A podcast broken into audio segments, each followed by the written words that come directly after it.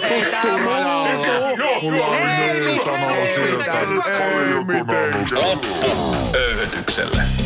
Yle puheessa maanantaisin kello neljä.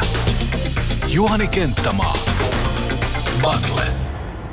Tervetuloa mukaan väittelyohjelmaan, jonka tehtävä on etsiä uusia oivalluksia murroksessa olevien isojen yhteiskunnallisten pulmien ratkaisemiseksi sekä julkisen keskustelukulttuurin parantamiseksi. Viisi viikkoa, viisi teemaa, talous, nationalismi, päihteet, ruoantuotanto sekä uskonto. Tämä on siis Battle ja meikäläinen on Juhani Kenttämaa. Tämä Battle ensimmäisen viikon aloittaa harras, mutta tunteita kuohuttava teema, eli uskonto. Tarkemmin äh, punnitsemme valtion ja kirkon suhdetta ja mitä sille pitäisi tehdä. Battle kysymys, johon haemme nyt ja oikeastaan pitkin viikkoa sulta vastauksia kuuluu, että pitäisikö kirkon erityisasema purkaa? Voit osallistua kysymyksen puintiin verkossa yle.fi kautta Battle-sivulla sekä ottamalla kantaa seuraavan vajaan puolen tunnin ajan Twitterissä aihetunnisteella Yle Battle. Suomessa kristinusko on ylitse muiden. Evankelisluterilainen sekä ortodoksinen kirkko nauttivat erityisasemasta, joka näkyy muun muassa verotusoikeutena sekä tiiviinä läsnäolona kouluissa, armeijassa, vankiloissa sekä muissakin valtion instituutioissa. Kirkolle on siunaantunut myös maallisia tehtäviä, jota se on velvoitettu hoitamaan, kuten hautaustoimi, väestökirjanpito sekä kulttuurihistoriallisesti arvokkaiden kohteiden ylläpito ja huolto. Lisäksi kirkko on vahva kolmannen sektorin toimija, joka kattaa diakoniatyön kautta osan tämän maan sosiaalityön tarpeesta. Ja tämän kaiken pyörittäminen vaatii tietenkin rahaa ja tuloja, jotka ovat kirkon osalta vähenemään päin. Suomi maallistuu jatkuvasti ja maamme uskonnollinen kenttä se muninaistuu. Seurakunnat kärsivät jäsenkadosta, kun lampaat äänestävät sorkillaan ja eroaminen kirkosta kiihtyy. Uusia karitsoja kastetaan entistä vähemmän ja vanhakki pässit hupenevat kirkon kirjoilta luonnollisen poistuman kautta. Lisäksi ä, yritysten seurakunnille maksamasta yhteisöverosta luovuttiin juuri, mikä on vaikuttanut etenkin pääkaupunkiseudun seurakuntien tuloihin negatiivisesti. Tulevaisuudessa uskonnottomien määrä täällä meidän Suomessamme kasvaa entisestään samalla kun muut uskonnolliset ryhmät kartuttavat jäsenmääriään. Kirkko on toisin sanoen suuren murroksen keskellä ja tästä myllerryksestä kanssamme on keskustelemassa ei Itämaan, vaan kotimaan tietäjä, kirkon tutkimuskeskuksen Jussi Sulberi. Tervetuloa Battleen. Kiitos. Sä keskityt Jussi työssäsi uusien uskonnollisten liikkeiden sekä uskonnollisten muutosten tutkimiseen, niin miten salatieteistä innostunut Hevari päätyi kirkon palvelukseen? Joo, mun työkenttä liittyy tosiaan aika paljon uskontotieteen puolelle. Öö, päädyin öö, tähän kyseiseen työn tietysti koulutukseni kautta ja sitten öö, itseäni on aina kiinnostanut – tällaiset katsomuksiin ja uskontoihin liittyvät kysymykset, ää, voi sanoa hyvin la, niin kuin laajalla otteella.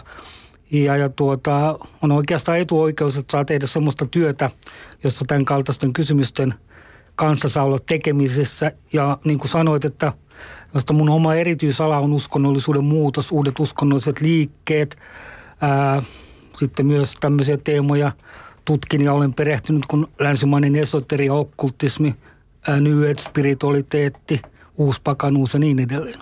Mikä näissä uskonnoissa ja tämmöisissä vähän niin kuin marginaalisimmissa äh, uskonnon, äh, tai uskonnon äh, haaroissa oikein sua kiehtoo? No, on, äh, kiinnostaa tavallaan se katsomusten moninaisuus ja tavallaan erilaiset niin kuin näkökulmat, tulkinnat ja kokemukset, jotka eri traditioissa liittyy eri tavoin tämmöisiin, voisi sanoa, niin kuin elämän suuriin kysymyksiin. No sä oot myöskin sanonut, että valtio, se voi olla tunnustukseton, mutta yhteiskunta ei voi olla uskonnoton. Mitä se oikein tarkoittaa? No tämä nyt ei pelkästään ole tämmöinen äh, mun oma, oma ajatelma, mutta mun mielestä kysymys on siitä, että, että tavallaan se, että yhteiskunnassa vaikuttaa erilaiset katsomukset yhtä lailla uskonnottomat kuin erilaiset uskonnolliset katsomukset – niin, niin tuota, se ilmentää omalla tavallaan monikulttuurisuutta.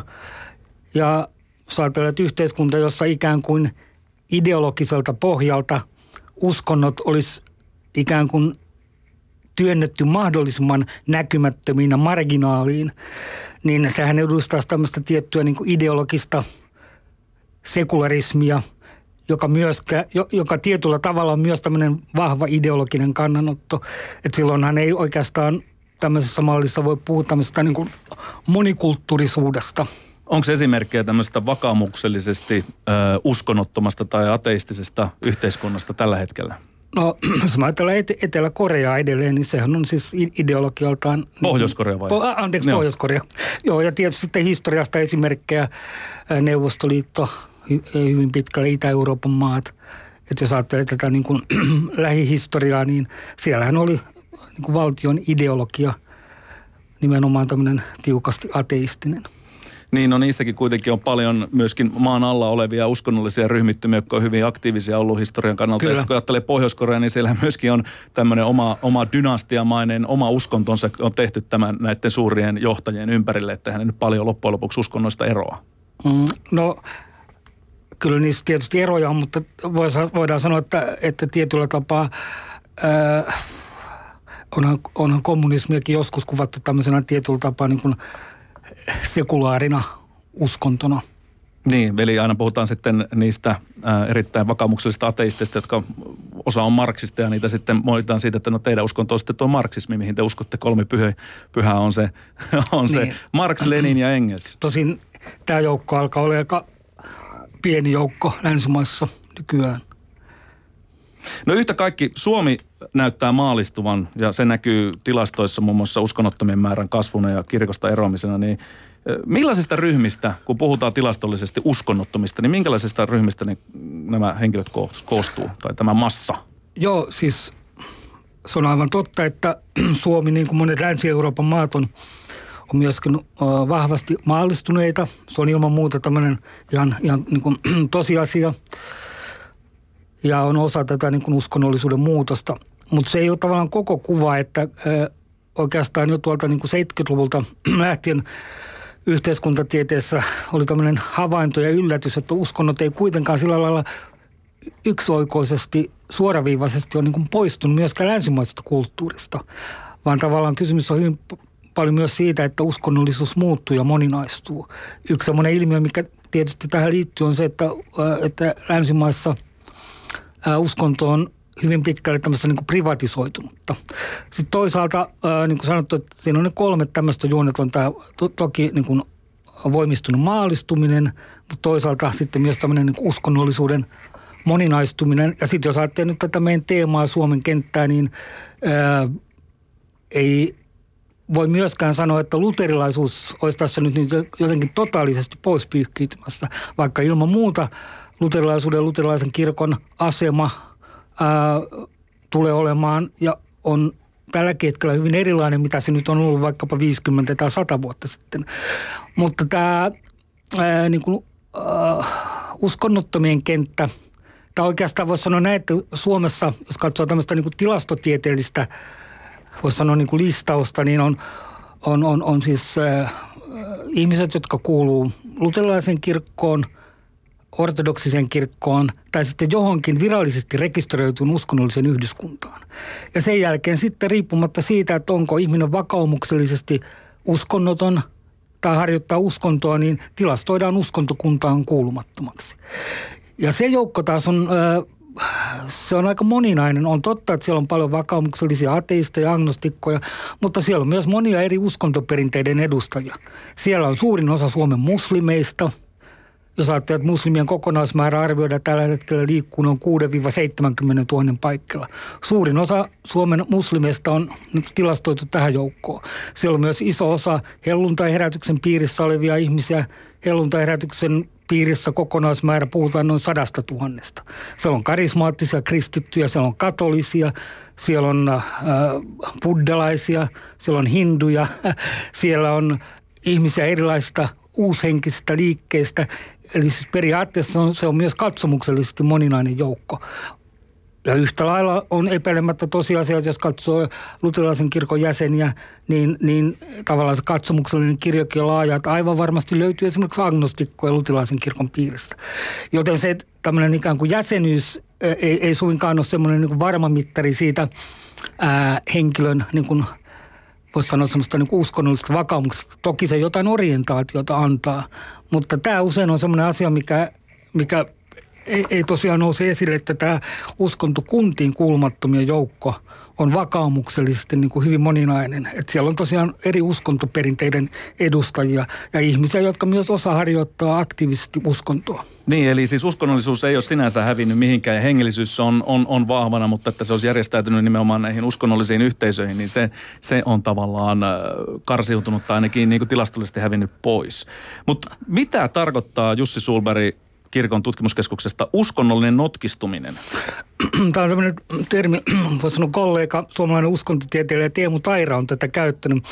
Ja minusta niin tällä termillä siis tarkoittaa sitä, että, että tuota, ää, tämmöiseen niin kuin, voisi sanoa moderniin tai jälkimoderniin uskonnollisuuteen liittyy sen kaltaisia piirteitä, että siihen lainataan ensinnäkin elementtejä eri perinteistä – sitten tavallaan tämmöinen ikään kuin voisi sanoa lyhytaikainen kiinnittyminen johonkin tiettyyn, tiettyyn niin kuin, ää, voisi sanoa tämmöiseen niin uskonnolliseen perinteeseen tai käytänteeseen.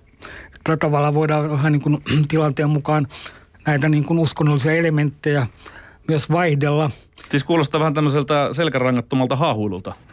No tuota, joku voi käyttää tätä termiä, mutta tämä kuitenkin kuvaa jollain lailla tätä aikaa. Tämä lyhytaikainen kiinnittyminen, eklektismi, sitten tietynlainen tämmöinen kokemuksellisuuden korostaminen ja sitten myös tavallaan tämä notkistuminen liittyy siihen, että miten erilaiset tämmöiset niin kuin selvärajaiset niin kuin linjat tavallaan eri katsomusten välillä myös niin kuin liudentuu että tavallaan myös tämmöiset niin uskonnolliset ja jopa ihan sekulaarit niin katsomukset ja elementit niin kuin tavallaan sulautuu toisiinsa. Eli poimitaan eri uskonnoista vähän niin kuin niitä, niitä asioita ja semmoisia semmosia, tota, teesejä ja, ja, ja katsomuksia, jotka sopii omaan identiteettiin parhaiten. Joo, kyllä sen tietyllä tapaa nimenomaan tämä notkistuminen liittyy tämän kaltaiseen ilmiöön. No sä sanoitkin tuossa, että suomalainen uskonnonharjoitus on vähän omanlaista, se on hyvin privaattia, ihmiset pitää sen mielellään vaan itsenä, että, että mi, mihin, mihin uskoo, äh, eli tämä on hyvin henkilökohtainen asia. Ja arvot ja asenteet kuitenkin periytyy kodin kautta ja onko tässä nyt niin nähtävissä tämmöinen uskonnollisen perinteen katkeaminen, joka tavallaan on saanut ihmiset sitten maalistumaan myöskin voimakkaammin? Joo, kyllä tämä siis ilman muuta, kun katsoo esimerkiksi Suomessa tätä pitkäaikaista kehitystä, niin – niin voidaan sanoa, että hyvin pitkälle tämmöinen ikään kuin kotien uskonnollinen kasvatus, uskonnollisen perinteen siirto on katkennut. Ja, ja tämä aika laajalti näkyy niin kuin muissakin länsimaissa ja aivan varmasti tämä on yksi osatekijä, mikä totta kai vaikuttaa niin kuin tavallaan siihen maallistumisen voimistumiseen. On nimenomaan tämä niin kuin perinteen, perinteen niin kuin siirron katkos. Niin aika useasti ajatellaan, että Suomi seuraa kaikissa asioissa vähän niin kuin Ruotsia perässä ja Ruotsissa tämä maalistuminen on, on huomattavasti pitemmällä kuin meillä Suomessa. Muun muassa kun katsoo rippikouluun osallistujien määrää. Rippikoulu menee Ruotsissa noin 30 prosenttia ja Suomessa taas se on 80 prosentin äh, tuolla Joo, puolella. Kyllä. No seuraako Suomi perässä Ruotsia tässä, tässä äh, tota, sekularisoitumisessakin, öö, maalistumisessa? No oikeastaan, jos katsoo tämmöisiä isoja linjoja, mitä tässä nyt erityisesti viimeisen kymmenen vuoden aikana on tapahtunut liittyen tähän uskonnollisuuden muutokseen, niin voin sanoa, että Suomi on tietyllä tapaa niin kuin siirtynyt siihen suuntaan tämän asian osalta, mikä tilanne on ollut jo pitkään sitten monissa, monissa tuota, ää, Länsi-Euroopan maissa. Ää, Mutta äh, Suomen ja Ruotsin välillä on yksi sellainen mielenkiintoinen ero, jos katsoo tätä uskonnollista kenttää, että Suomessa äh, tämmöiset perinteiset herätysliikkeet, joilla tavallaan niin kuin tänäkin päivänä kirkon piirissä on aika iso merkitys. Ja siellä kuitenkin voidaan puhua, että on kymmeniä tuhansia ihmisiä, jotka niin kuin sillä kentällä niin kuin toimii ja, ja, ja on osa heidän elämänpiiriä eri, eri tavoin. Ja sen sijaan Ruotsissa sitten taas nämä ikään kuin tämmöiset herätysliikkeet on, on siirtynyt kirkon ulkopuolelle. Ja, ja se on semmoinen yksi, yksi asia, mikä niin kuin, ää, erottaa tavallaan sitten tätä niin kuin ikään kuin kirkollista, voisi sanoa tämmöistä niin kuin toimintakulttuuria ja keskustelua myös tässä niin kuin kirkon sisällä.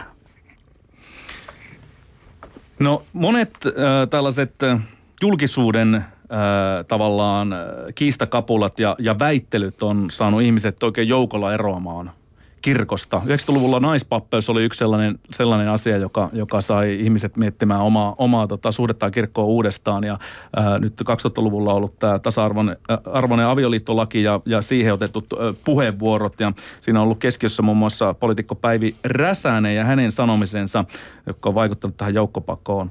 Niin mikä voisi olla seuraava kiistakapula, joka saa ihmiset ajattelemaan – tavallaan äh, tällaista, tällaista tota, kirkosta eroamiseen aaltoa, että nyt pitää tähän, tähän ryhtyä? Onko niin kuin tiedossa mitään sellaista, mitä sä osasit arvioida?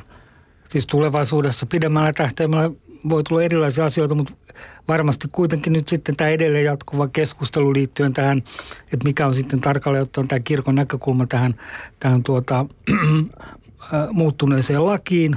Se saattaa olla yksi semmoinen. Toisaalta nyt jos katsoo sitten ihan tuossa viime vuonna kirkosta verojen määrä, määrä itse asiassa romahti puolella.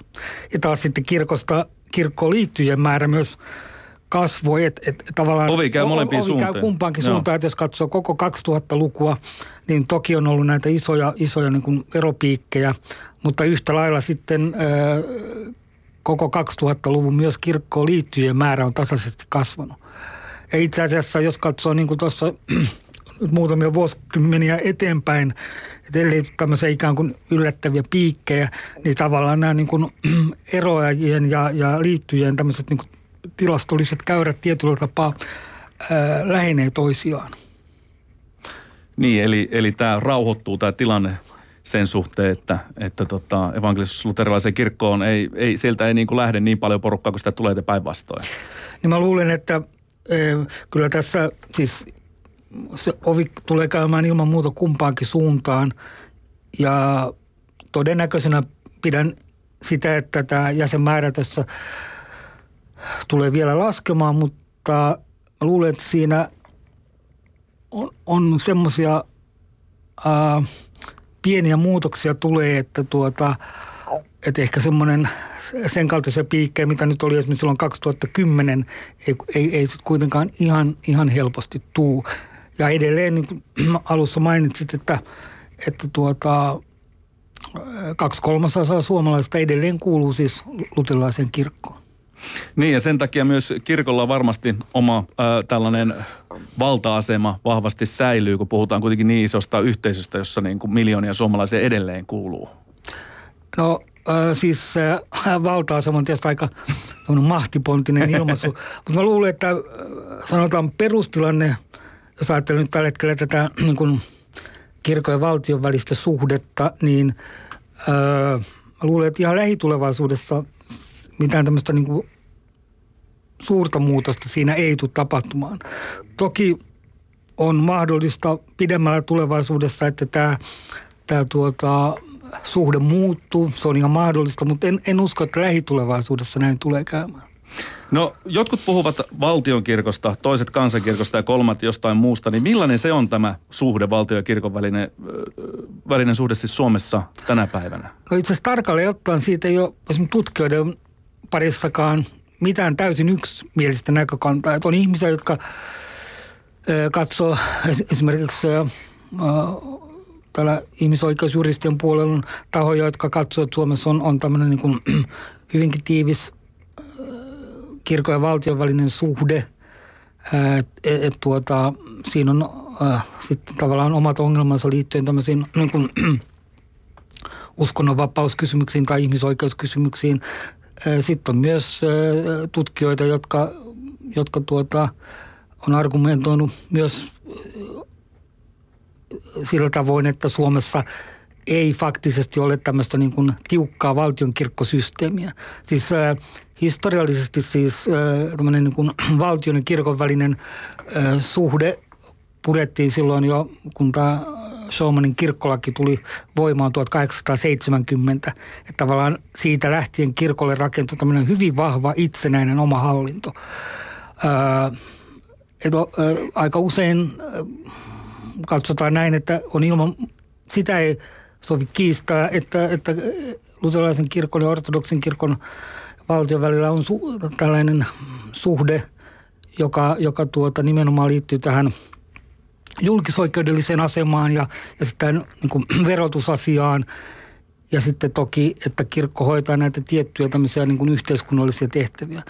Mutta vertailukohtana esimerkiksi Tanska on maa, jossa on ihan tämmöinen tiukka valtionkirkkosysteemi. Ei siellä ole kirkolla mitään itsenäistä omaa hallintoa. Siellä käsitellään kirkolliset asiat parlamentissa. Siellä on kirkollisasioiden ministeri. Kirkolla ja kuningashuoneella on hyvin tiiviit välit. Sen sijaan kirkolla on Suomessa hyvin vahva oma hallinto, kirkolliskokous, kirkkohallitus, kapitulit, oma lainsäädäntö. Esimerkiksi Suomessa eduskunta ei voi tehdä sisällöllisiä muutoksia äh, kirkkolakiin. Ja nämä on esimerkiksi semmoisia syitä, että, että, että hyvin usein katsotaan, että tämmöisessä tiukassa mielessä Suomessa ei ole valtion kirkkosysteemiä. Niin, ja monesti ajatellaan, että muualla Pohjoismaissa on jotenkin vapaampaa tämä, tämä, tämä systeemi, mutta Suomessa, tai ei vapaampaa, mutta että su, tota, kirkon ja valtion välinen suhde on, on, on niin kuin paljon, paljon niin kuin, äh, irrallaan, enemmän irrallaan toista, mutta se tilanne onkin sitten päinvastoin, kun ruvetaan tutkimaan vähän tarkemmin. Joo, siis Tanskassa on tosiaan tämmöinen ihan niin tiukka valtionkirkkosysteemi ja sitten hyvin pitkälle samankaltainen systeemi kuin Suomessa on, on Norjassa ja Islannissa. Yle puheessa Batlen vieraana siis äh, kirkon äh, tutkimuskeskuksen Jussi Sulberg. Ja me ollaan saatu jo pöhinää tuolla meidän äh, nettisivullamme yle.fi kautta Batle tähän uskontoon liittyen. Siellä puhutaan paljon tästä suhteesta, mistä mekin äsken, mutta yksi sellainen yksittäinen asia, joka on puhututtanut, joka on siis seurakuntien tai kirkon suurimmaksi osaksi hoitama, on siis hautaustoimi. Ja nimimerkki Seppo, en tiedä onko nimi muutettu, mutta hän kertoo täällä, että nyt todellisia kustannuksia kysymyksiä voisi kysellä tästä hautaustoimesta, esimerkiksi kauniaisista. Sieltä löytyy jo hyvä esimerkki hautaustoimien kunnallistamisesta. Hän siis haluaa, että ne siirtyisi kunnalle. Kaupunki järjestää palvelut murto-osalla kirkon ilmoittamista kustannuksista, mutta veikkaanpa, ettei kaupunki hoida palvelua vapaaehtoisvoimin, vaan henkilöstö kuluihin menee reilusti rahaa myös.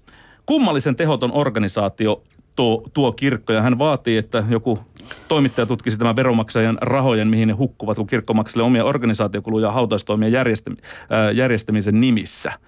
Mitä mieltä sä oot tällaisesta kommentista?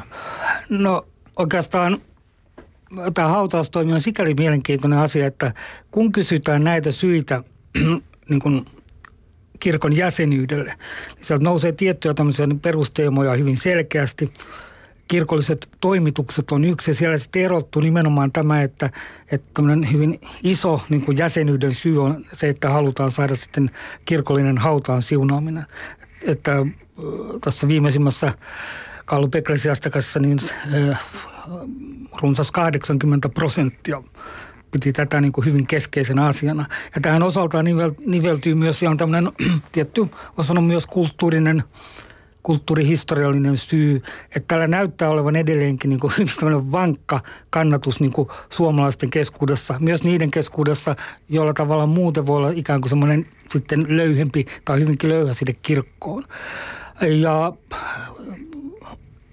en mä periaatteessa siis näkisi mahdottomana, että esimerkiksi tämän käytännön asialta, tämän käytännön osalta tilanne voi jossain vaiheessa muuttua, mutta en usko, että kyllä ihan lähitulevaisuudessa näin tulee tapahtumaan. Niin, tuolla meidänkin yle.fi kautta Battle-sivulla vertailla, että kuinka paljon esimerkiksi vapaa-ajattelijoiden hautaustoimi maksaa per vainaja ja tällä tavalla vähän niin kuin tehdään ver- vertailua. Ja tuossa sain ystävältäni, joka on siis krematoriossa töissä ja sitä siis ei, ei tätä krematoriota rahoiteta – kirkon toimesta, vaan se on myöskin uskonnottomien, niin sanottu noin 500 euroa maksaa heillä yhden vainajan ää, tota, tuhkaaminen, mutta siihen nyt liittyy tietenkin se, että sitä ei pistetä mihinkään maahan, niin, vaan se levitellään kyllä, jonnekin kyllä. mereen tai minne nyt vainaja onkin sen halunnut. No Yksi ja eräs vahvimmista tällaisista ää, syistä kuulua kirkkoon on myöskin tämä diakonia-työ, joka myöskin monet, jotka ovat agnostikkoja tai jopa ateisteja kuuluvat kirkkoon, niin haluavat, että sitä tehdään. Sitä on kritisoitu myöskin tehottomaksi. Mitä mieltä sinä olet, kuinka paljon, onko se 5 prosenttia kokonaisbudjetista, mitä kirkko käyttää esimerkiksi diakonia-työhön? Itse asiassa pieni korjaus tuohon siis, äh, jos katsoo pikaisesti tätä tätä ikään kuin, että mihin, mihin varoja menee, niin niin sanottu palvelusektori, johon kuuluu siis diakonia eri muodoissaan, joka on hyvin moninainen kenttä. Siihen kuuluu myös sitten palveleva puhelimen toiminta. Siihen kuuluu sitten tuota, tuota, tuota, sairaalasielunhoito – ja sitten perhe, perhetyö ja perheneuvonta siis. Ja, ja tuota, silloin puhutaan noin 13 prosentin tämmöisestä niin kuin siivusta.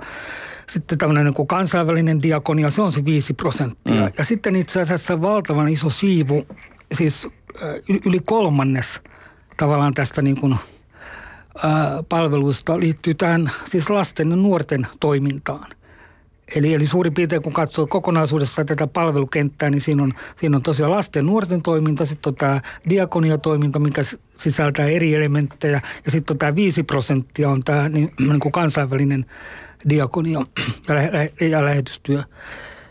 Ja, ja tuota,